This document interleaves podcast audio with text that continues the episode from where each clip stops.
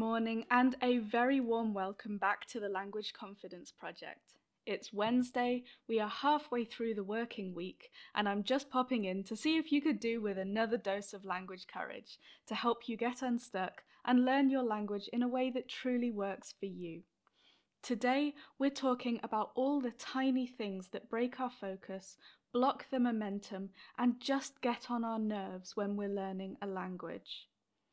So, most of the time, when we think of distractions, we think of the big stuff our phones, social media, a person or a pet who comes into the room and wants our attention. Oh, or neighbours doing really interesting things. Last week, the flat opposite ours was put up for sale, and one day they were doing house viewings all day. Like every half an hour, there would be a little gaggle of people waiting outside, and then someone in a suit would come and let them in. Oh, it was the greatest day ever, but not for my productivity. And then, same day, can you believe it? Someone walked up the street wearing a t shirt and shorts, even though it was raining and about 12 degrees Celsius or 53 degrees Fahrenheit, because I looked it up, walking a tiny little sausage dog.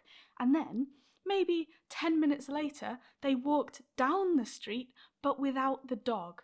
I mean, whose language learning could withstand that level of intrigue? Not mine, I tell you. But actually, a lot of what distracts us is so small we don't even properly register it. It's belt buckles and waistbands that sit uncomfortably against our skin. It's pens that don't work properly, so we have to scribble a bit before we can write. It's a slightly smudged laptop screen, or a chair and desk setup that needs raising or lowering. It's posture issues that mean your neck hurts a bit. And it's all the tiny jobs that you've been putting off that pop back into your head every time you sit down to study that birthday card you've been meaning to post, or remembering that you should have added bread to the shopping list.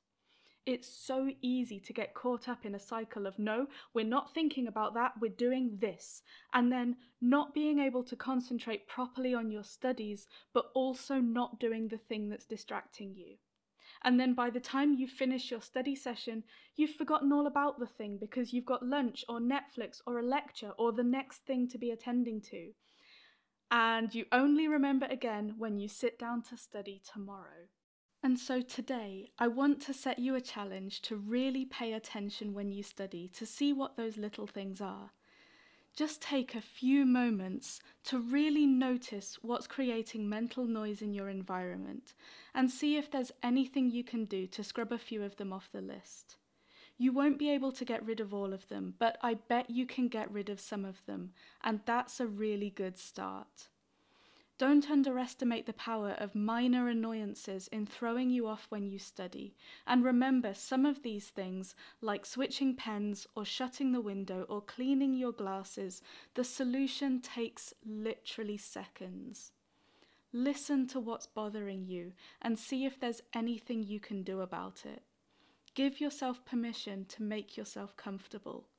Concentration doesn't need to be an endurance test, and you don't get extra points for ignoring more things that are getting on your nerves or making you uncomfortable.